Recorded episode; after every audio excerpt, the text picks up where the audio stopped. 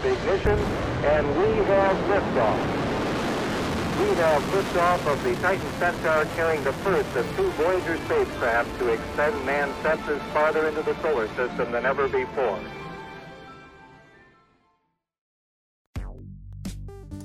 Bentornati al cortocircuito, sono Gianluca e qua con me c'è sempre Albi.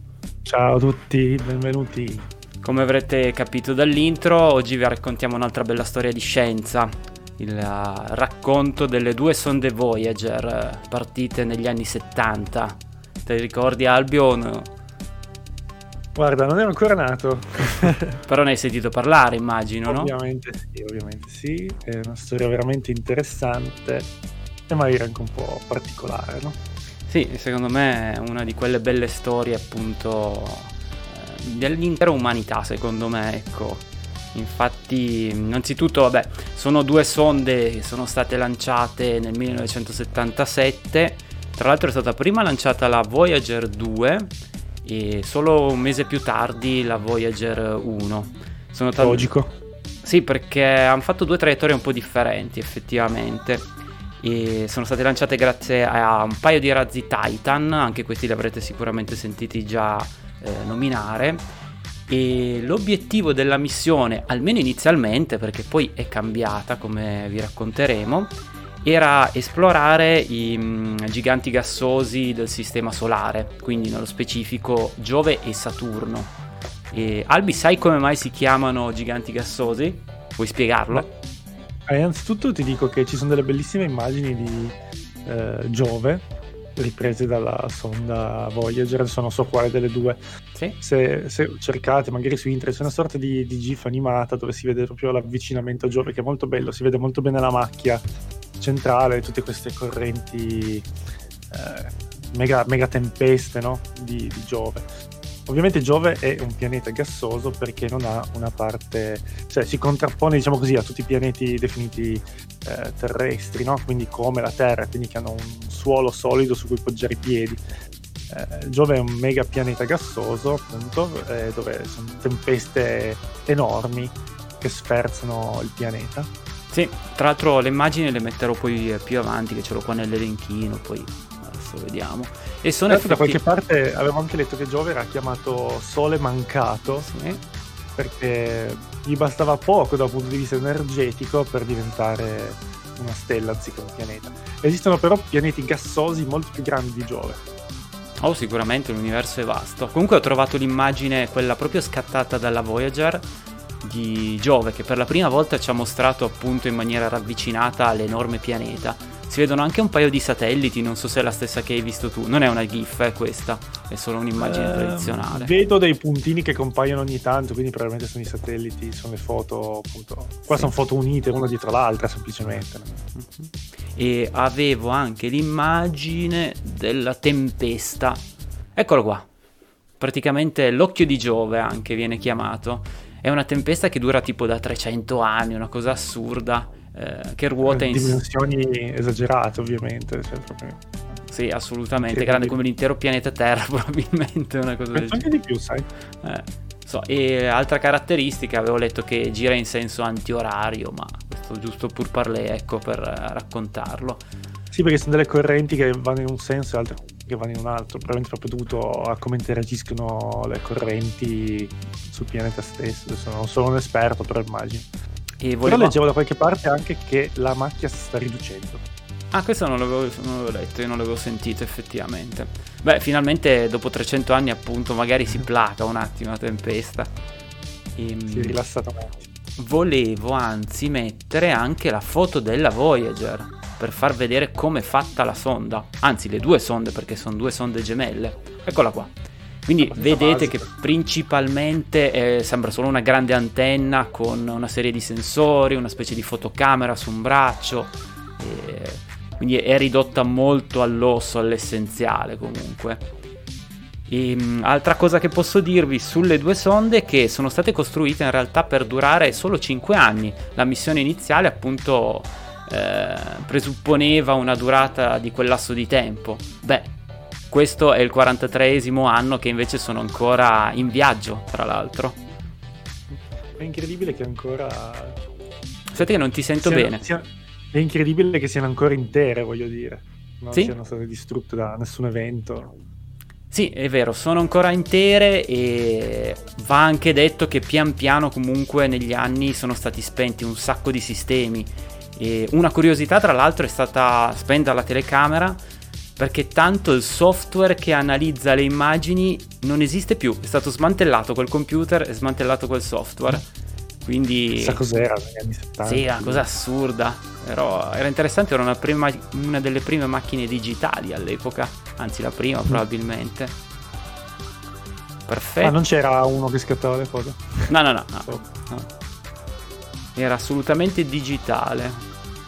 E altre foto interessanti che ci hanno scattato le due sonde sono sicuramente quelle di Saturno. Eccolo qua. Ho messo quella del pianeta intero e c'è anche tra l'altro quella proprio degli anelli. Bellissimo. È veramente molto affascinante perché per la prima volta ci ha mostrato come sono fatti gli anelli di Saturno. Vediamo proprio dei, delle particelle, dei puntini. Sembrano quasi dei disegni queste foto, sono così finte. Mm-hmm. Sì, sì, anche quello fa un po' specie vedere foto così vecchie lo stile la risoluzione di un po' di anni fa, ecco. Penso siano ricolorate però. Ah beh, quello sicuramente. Eh. Sì, sì, sono state elaborate e ricolorate per renderle più visibili, diciamo così. Quindi eh, più contrastate per far vedere ad esempio bene gli anelli in questo caso, ecco. E un'altra cosa interessante delle due sonde Voyager è che appunto inizialmente la loro missione era quella di esplorare i due giganti gassosi e sono state poi eh, riprogrammate a distanza, quindi anche lì un, diciamo, un complimenti ai programmatori dell'epoca che comunque hanno mm, modificato la missione eh, allungando la loro vita, ehm, dandogli il compito di osservare sia Urano che Nettuno. Che anche qua naturalmente ho un paio di foto. Allora, ho la foto di Nettuno blu, assolutamente. E poi... Anche questi due pianeti gassosi. Questo sai che non mi ricordo. Non sì, so sì, te lo dico io. Sono due pianeti gassosi. Ok, e so che Tritone era una luna che adesso vi mostro. Voilà, la foto di Tritone ho preso quella dove si vedono tutti i vulcani congelati, tra virgolette, perché ovviamente la temperatura è ultra bassa ed è molto affascinante questo perché si vedono proprio sul flyby, quindi un volo ravvicinato della sonda ci mostra eh, proprio dei piccoli vulcani visti da, ovviamente da quell'altezza, si vedono le ombre e tutto immersi in una, in una ghiacciaia possiamo dire. Veramente affascinante anche questo. E Bene. siamo riusciti tra l'altro a fare questo, chiamiamolo così, giro lungo, quindi abbiamo osservato Saturno, Giove, Nettuno, Urano e via dicendo, eh, grazie a una particolare coincidenza che avviene ogni 175 anni, quindi i pianeti erano posizionati in maniera favorevole per effettuare delle fionde gravitazionali. Vuol dire che in pratica ah, abbiamo sfruttato la gravità dei pianeti per lanciare le, le, nostre sonde sempre più lontano. Ecco. Sì, anche dal punto di vista matematico fare tutti i calcoli deve essere veramente complesso. Infatti, per cavolo. riuscire a calcolare tutte le orbite. Sì, chapeau ai programmatori, come dicevo prima, tra l'altro, che a fronte di una missione iniziale che comunque di tutto rispetto di Giove e Saturno hanno poi riuscito a riprogrammarle per, sono poi riusciti a riprogrammarle per lanciarle verso i pianeti più esterni e adesso comunque sono praticamente al limite del sistema solare. Sì, ma prima volevo farti vedere una foto mh, mm, anche qua, diciamo un po' romantica forse. Aspetta che devo trovarla, scusate.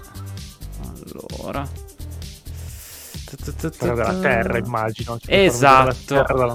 Nel 1990 Ecco qua. Le, una delle due sonde eh, ha scattato una serie di foto alla, alla, Terra e quel puntino che vedete è appunto il nostro pianeta ed è la foto più distante mh, mm, che abbiamo appunto del nostro, del nostro puntino blu.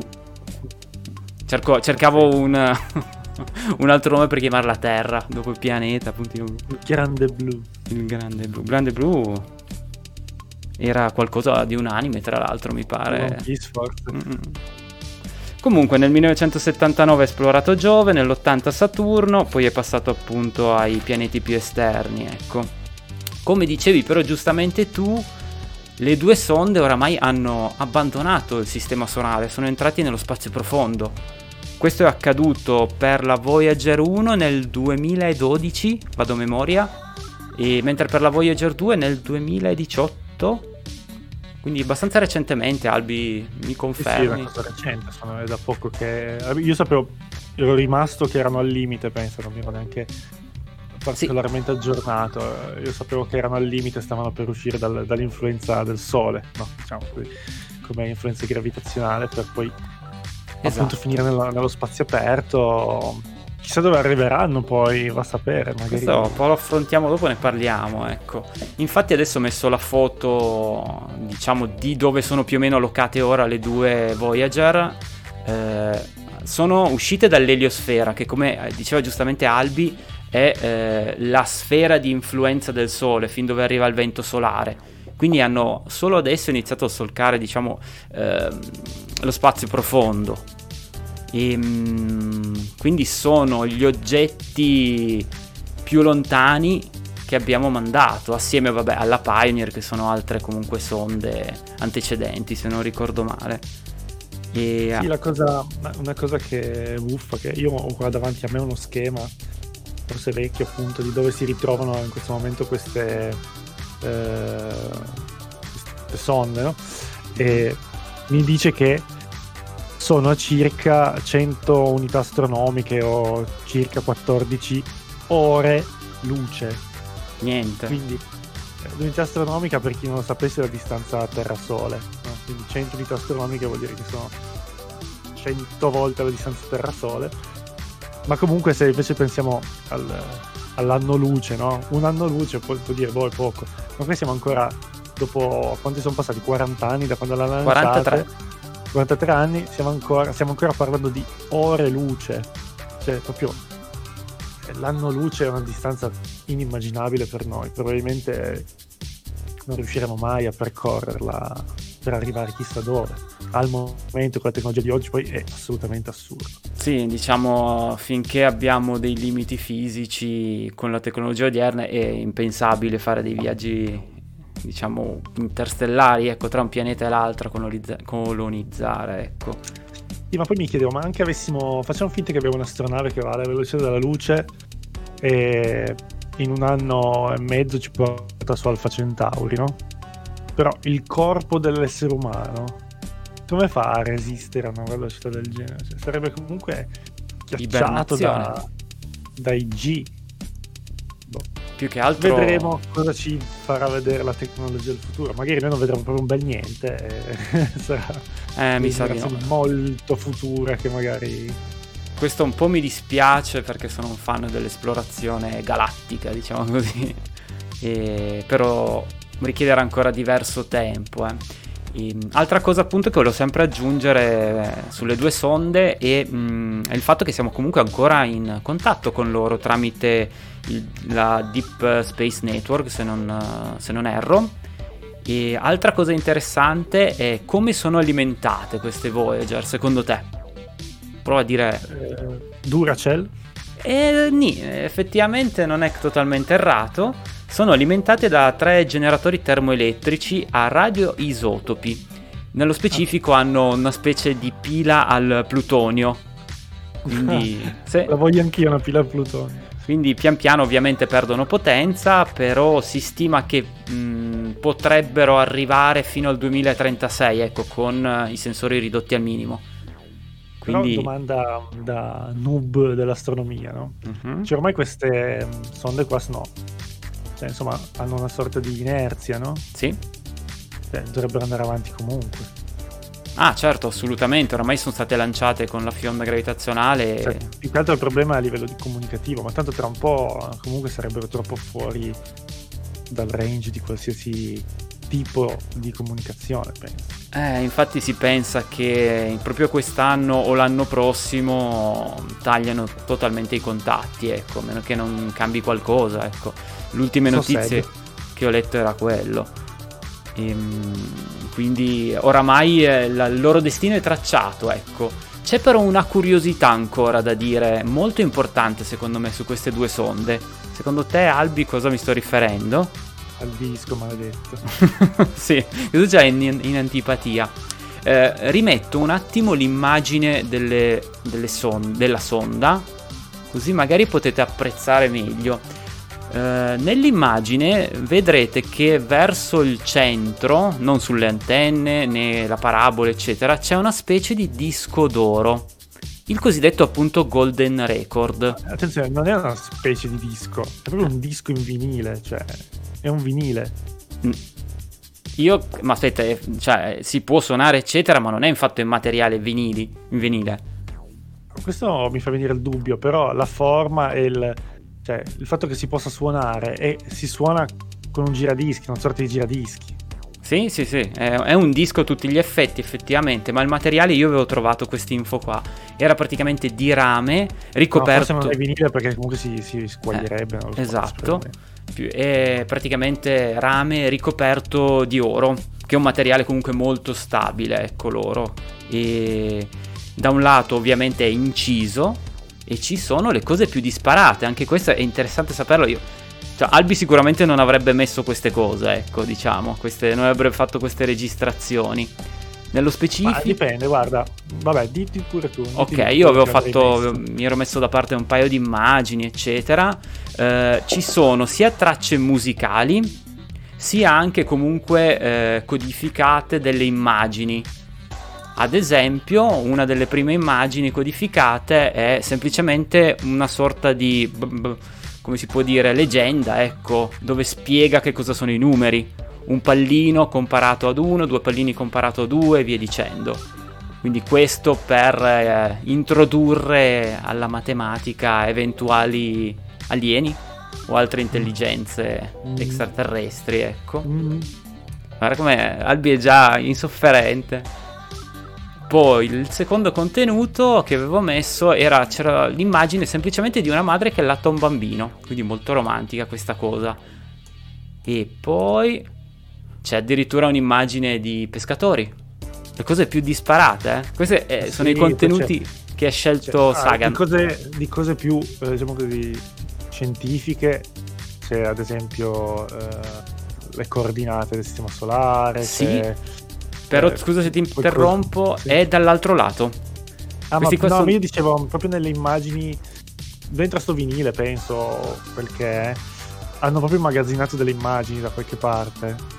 115 sì? immagini, no? Queste che dicevi tu. Esatto. Tra queste immagini c'è di nuovo eh, le coordinate del sistema solare e una foto della galassia, cioè una foto, una rappresentazione della galassia anche.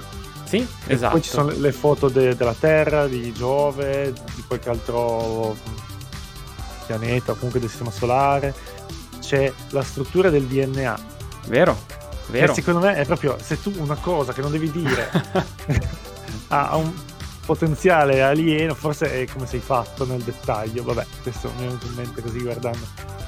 Non l'avrei Beh, detto. Diciamo che... Eh... Ehm, sono, erano molto speranzosi, ecco, che riuscissero a interpretare è tutto un po' naif, è tutto un po' anche figlio degli anni 70, non lo so, mi dà, mi dà quest'idea qua. Allora, io dico, vabbè, concludo solo per um, dire cosa c'è ancora sul disco d'oro, ecco, sul Golden Record. Hanno registrato suoni di onde, vento, animali, cioè, mi ricordo c'era il suono di uno scimpanzé. Tra l'altro, tra l'altro alcuni di essi li potete sentire su SoundCloud la NASA li ha messi, li ha sì, uploadati. Sul sito della NASA trovate tutto, le immagini, mm. i suoni, tutto quello che volete. Esatto, e sono stati incisi saluti nelle diverse lingue. Nello specifico in italiano noi diciamo tanti auguri e saluti. Non capisco perché auguri, ma... C'è uno che non dice, che non dice pizza e mandolini. no, tanti, perché greetings, eh, quindi hanno tradotto letteralmente sicuramente. Proprio con la voce di Google Translate. greetings. E, ehm, musica, eh, le immagini di Giove, una donna al supermercato, eh, c'è il, suono del lancio di un razzo anche. E mh, mm, hanno anche registrato le onde cerebrali di una donna innamorata. Quindi, ok, c'è un lato più romantico che secondo me è questo che ha voluto esprimere tutta l'umanità, ecco, tramite questi dati registrati. E questo è, la, è, il, sono appunto, è il lato inciso, come accennavo prima. Eh, se lo giriamo... Hai dimenticato, non so, me lo sono perso, 90 brani musicali, l'hai detto? No, ometto musica, entrando nello specifico, c'erano i Cannibal Corpse, no, non esistevano ancora forse. No, non credo. dire i Cannibal Corpse. Dico qualcosa che c'era, allora c'è Buck. Bene c'è Johnny B. Good. Ok. Roba, roba Davvero c'era Johnny B. Good? Sì, sì, hanno messo Johnny B. Good. Grande Chuck Berry. Ottimo. Poi c'è della musica, penso musica etnica, quindi Perù, c'è della musica del Perù, della Bulgaria. Tanta roba classica comunque. Oh, dice che forse mette d'accordo un po' tutti sulla qualità. Quello. E comunque è stato un team che ha deciso appunto cosa registrare da quel lato del disco ed è stato Carl Sagan, diciamo il fondatore forse del SETI. Sì, sì, sì, il fondatore del SETI, ma, ma cioè, nulla da dire su di lui, cioè, era, era, era un mito perché comunque è il, come si può dire, il, il Piero Angela americano, quello che ha dato il via a tutta la, la divulgazione scientifica americana, comunque uno dei è comunque sì. il più famoso, penso. Sì, esatto. E quello che appunto ha. Mm, se non, non, anche qua, se non, se non sbaglio, eh, inventato la, quella serie di lezioni da tenere. Ah no, scusa, era Faraday, chiedo scusa. Ha continuato, diciamo, l'opera di Faraday. Faraday praticamente all'epoca aveva promosso delle lezioni dal vivo nel suo caso sull'elettricità, sulla scienza, da fare ai bambini. E andando avanti negli anni si sono susseguiti degli scienziati, ovviamente, a tenere via questa tradizione. E Carl Sagan era uno di questi. E ha spiegato, diciamo, è partito a spiegare buchi neri, allo spazio, al tempo, insomma. Sì, principalmente famoso per il documentario Cosmos. Anche, anche, assolutamente la versione originale perché è stata come sì, sì. abbiamo già accennato in altre puntate rifatta abbastanza recentemente dal di suo il libro nome di il nome uh, Carl del no, oh, porca miseria uh, Tyson, Denil, Grass, io li butto a caso proprio l'ordine, sceglietelo voi perché non ricordo mai. Hai detto Tyson Grasson, non è sì. boh, comunque è quello nero coi baffi e veramente anche lui una, uno scienziato con i controfiocchi. De Grasse, penso. Tyson, no, Tyson. Tyson. Neil deGrasse Tyson. Bravissimo, abbiamo no, avuto abbastanza non è bravissimo tempo. per niente, l'ho letto. esatto, abbiamo, ti ho dato abbastanza tempo per cercarlo su Google. esatto. Tra l'altro sembra leggermente Calton di Principe di Bel Air, Willy Principe di Bel Air. Boh, comunque è veramente anche lui, a parte che è simpaticissimo comunque, almeno da, dai video che fa, eh, comunque un scienziato veramente coi fiocchi e anche lui è stato allievo di Carl Sagan o, o Segan. Ecco, anche, adesso... Ha fatto anche dei libri divulgativi, se qualcuno interessasse, dei libri sempre su astronomia come tema. Sì, sì, sì. sì. E, ehm, invece stavamo parlando appunto dell'altro lato del disco. Eh, l'altro lato invece io lo trovo più scientifico perché, come mh, mm, Albi tu stavi dicendo prima, ci sono incise delle cose abbastanza interessanti. Eh, si cerca di stabilire veramente una, diciamo, una sorta di comunicazione, eh, inventando un alfabeto comune. Eh, nello specifico si cerca di utilizzare eh, il cambio di spin dell'idrogeno, quindi c'è il disegno effettivamente del materi- della materia più diffusa nell'universo che è l'idrogeno. Eh, l'elettrone quando gira attorno al gira, anche lì lo diciamo così per semplificare sempre. Eh? Sì, se no diventiamo scemi. Altrimenti diventiamo matti. Eh, fatto sta che lo spin si inverte ogni tot tempo, che rimane costante. Quindi è una sorta di orologio e questo come base comune per decodificare la posizione della Terra. Infatti è anche inciso di fianco in un puntino, eh, ovviamente che sta a um, indicare il nostro pianeta e sono incise le 14 pulsar più vicine. Sono collegate con dei trattini, su questi trattini ci sono dei segnetti. Le pulsar dovete sapere che eh, emettono delle onde radio anche qua a intervalli ben definiti. Quindi riescono, una eventuale civiltà aliena riuscirebbe a eh, identificare la pulsar da quei trattini lì, diciamo così. Come no? Eh, non è semplicissimo. Prima, prima, dovrebbe capire che si tratta di pulsar e non si tratta di un, un, qualcosa di rotto sul, sul, disegno del disco. È un codice, è un codice. Ah.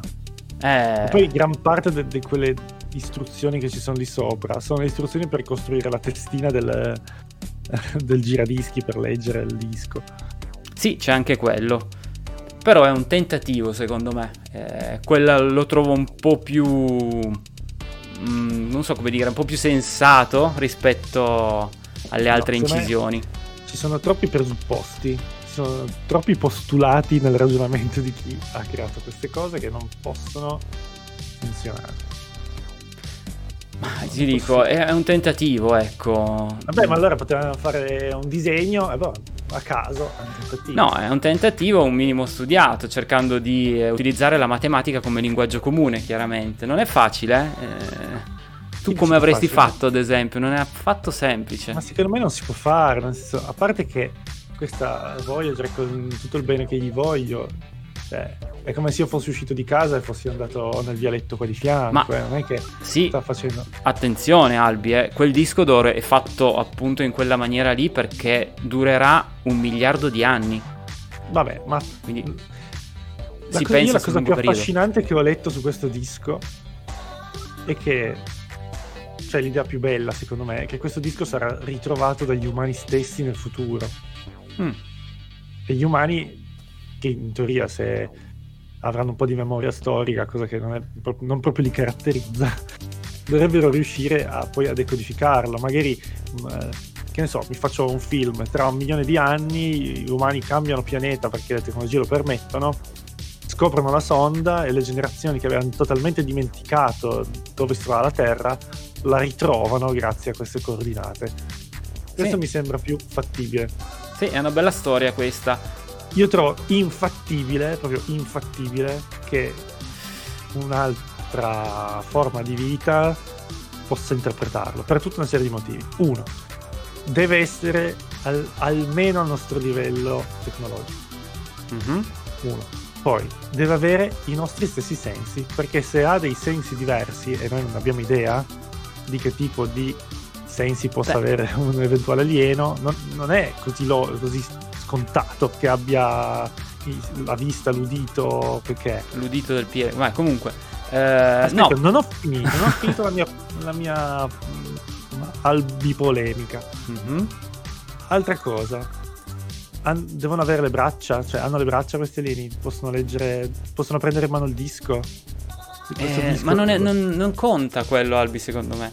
Nel senso, eh, mm, prima di tutto, se la civiltà è abbastanza avanzata, identifica già la sonda e quindi già il fatto che la trova vuol dire che è abbastanza avanzata, secondo me.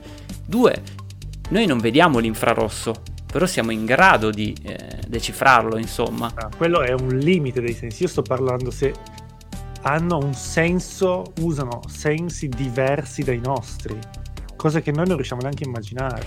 Sì, però conta secondo me relativamente quello. Eh. Metti Può che... essere interessante al massimo. Io mi sto immaginando che io ricevo una sonda, ok? Facciamo okay. finta che c'è, che noi siamo il top della tecnologia e ci arriva una sonda da una civiltà che si trova nel 1800, facciamo finta. Ok. E, e idea, cioè è bello l'idea di sapere che c'è qualcun altro o che c'è stato nel passato qualcun altro. Quello sicuramente, però eh, per carità, con tutte le difficoltà, su quello sono d'accordo con te, eh, ci mancherebbe. Però il fatto che lo spin dell'elettrone è quello, non cambia, è quello che ti voglio dire. Il, il concetto. Sì, ma io ci vedo un paio d'occhiali. In no, però è la stessa cosa. Eh, sole si scrive sole o si scrive sun. Quella è la forma, ma il concetto è sempre quello se un'eventuale intelligenza aliena riesce a decifrare il concetto dell'atomo di idrogeno, eccetera, riesce a capire cosa c'è scritto e renderlo comprensibile per il suo popolo, ecco diciamo così, con tutte le difficoltà, siamo d'accordo, io quello non ti do torto, ecco. Però la matematica è universale effettivamente. Una pulsar, ovvero una stella di neutroni, eh, ruota velocemente su se stesso e emette, eh, emette scusatemi, impulsi regolari se ne impe- mette un impulso ogni mezz'ora e quella eh, pulsa. se uno ha i sensi per poter percepire quello, o magari lo percepisce in modo diverso e quindi non riesce a capire.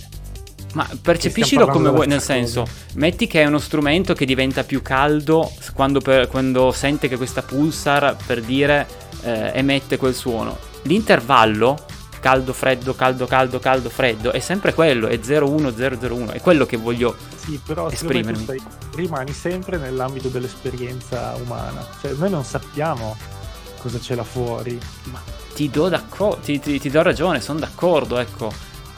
Però non cambia il fatto, ecco, come percepisco una cosa mm, è solo la forma, ecco. Penso che la spiegazione mia migliore sia quella come noi vediamo il colore giallo, poi anche lì ce ne sarebbe poi da dire, eh, vabbè. Comunque, quando, Ma, come il nostro appunto, cervello... Sai, il problema è proprio il cervello, nel senso... Sì. Noi abbiamo un cervello che interpreta le cose che vediamo, che tocchiamo, eccetera. Una per... civiltà aliena potrebbe interpretare una cosa tonda come quadrata, e quindi è Siamo d'accordo, però la quantità di materia in quella cosa è sempre quella, sia che sia tonda o quadrata, è quello che ti voglio dire. Capisci cosa cerco di esprimermi? Cosa cerco di esprimere, scusate? Sì, G, non riesco a parlare. Ho paura che, che, Vedi, meno male che non l'hai fatto tu sto disco, sennò. Beh, magari c'era uno come me dall'altra parte. Capiva al volo. Ok, no, e quindi. So, rimango comunque scettico sull'utilità di questo. Ah. È, è, molto romantico, sì, molto affascinante, sì, sì, tutto quello che vuoi, però a livello di utilità pratica mi lascia un po' Eh, quello lo posso capire, ecco, ti dico, però è un tentativo, chiaramente. D'accordissimo sul fatto che sia una cosa romantica, che le possibilità che qualcuno lo trovi sono infinitesimali e lo decifri correttamente, ovviamente. Però, sai, il tempo è lungo, un miliardo di anni sono tanti. E, eh, ah, non lo sapremo. Mm, mm, mm. Però è affascinante quella storia che raccontavi prima, quell'ipotesi, ecco ci sarebbe un film. E infatti, ti volevo proprio arrivare lì. Eh, c'è un film simile, eh, una trama un po' simile, eh, ed è il primo film di Star Trek, eh, tra l'altro. Ma perché arrivo sempre dopo io? Ho delle idee geniali dopo. Era, è un film degli anni Ottanta, mi pare. E praticamente era la storia della sonda Viger. Ovvero siamo nel 2300, c'è la Federazione Galattica, tutto quello che vuoi arriva una nebulosa enorme, grossa tipo un anno luce, una cosa pazzesca, e è diretta verso la Terra. Praticamente, detto in breve, la sonda Viger era la sonda Voyager che è stata raccolta da un'entità aliena da qualche parte e l'ha rispedita a noi. Infatti, mh, mm, la cosiddetta sonda eh, richiedeva continuamente dov'è il creatore, dov'è il creatore e cercava noi. Quindi non è proprio uguale, però qualcuno ci ha già un po' pensato a quello. No, però una trama bella potrebbe proprio essere degli umani, senza dire neanche in che anno sono, no? però fai capire che sono il futuro. Trovano la sonda, la decifrano e cercano di capire dicono è, è, di una civiltà aliena che vuole comunicare con noi, no? Mm-hmm. E poi invece scoprono che magari la scena finale si vede la Terra così come la conosciamo noi oggi, con loro che arrivano sulla Terra. Ma no. Hai sbagliato mestiere, dovevi fare il cinematografo. Se qualcuno mi starà... Quanti, spe... Quanti spettatori abbiamo? Aspetta. Ah, penso... Non c'è neanche più Stream Elements o cose di questo tipo. Neanche i bot. Sono in Ehm... Ehm, no, però volevo dire una cosa. Hai detto che la sonda è del 77? Sì, 77. Così. Tu sai, spero di no, se no che noia, quando è stata fatta la prima foto della Terra dallo spazio? Cioè, in pratica, il primo missile, diciamo così, che è riuscito a uscire un po' dalla nostra atmosfera. È russo? Uh, sai, io non so se è russo. Mm può darsi. Eh. No, dai, dimmelo tu perché non lo so effettivamente. No, non è russo, era un missile tedesco che era mm-hmm. stato... In pratica era però si, si dice questa cosa qua. Già, ti ho dato un aiutone perché ti ho detto che è tedesco. Ah, quindi è coso con le v, che, lo che ha progettato le, v, le V2. Esatto, esatto. È un, proprio un V2. Ah. Che poi eh, i tedeschi hanno perso, no? ovviamente, e eh, gli americani hanno un po' rubato la tecnologia. No? E, hanno poi usato questo missile per, per un missile V2 nel 1947. Mm. È stato lanciato proprio fuori dall'atmosfera del tutto non lo so sinceramente, però eh, si è riuscito a vedere la, la, curvatura della Terra per la prima volta nel 1946. Ma io non ci credo a sta cosa, io terra piatta con le montagne ai lati per non far esatto. cadere l'acqua, assolutamente. Beh, comunque è incredibile come in soli 30 anni, no? dal 47 al 77, i passi da giganti che hanno fatto, invece adesso siamo stagnanti. Eh, te l'ho detto, deve arrivare una nuova fonte di energia, ma non manca tanto, spero. Comunque, vedi, devi essere ottimista comunque perché si va avanti, si va avanti, si scoprono sempre cose nuove, fortunatamente non c'è mai da annoiarsi su quello. No, poi anche praticamente c'è stato il periodo della guerra fredda dove russi e americani si ammazzavano per mandare la gente nello spazio, no? Mm-mm. Poi sta cosa qua hanno visto che a livello di costi e utilità era relativamente bassa, anche se in realtà a livello scientifico super figo. E quindi da lì che poi è partita l'idea delle sonde. E penso che le Voyager siano non le prime, però tra le prime un pochino più affascinanti. Eh, e adesso noi cosa stiamo facendo? Non facciamo altro che mandare sonde dappertutto. L'uomo, le persone, non le manda più da nessuna parte.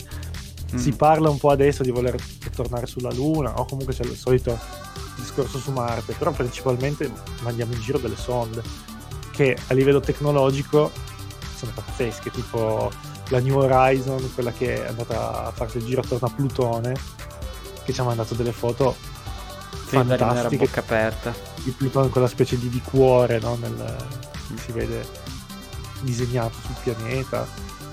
Oppure anche Juno che è andato che ha fatto delle foto pazzesche anche lì di Giove, molto ravvicinate, con tutte queste eh, macchie, tutte queste tempeste arzigogolate, veramente affascinante.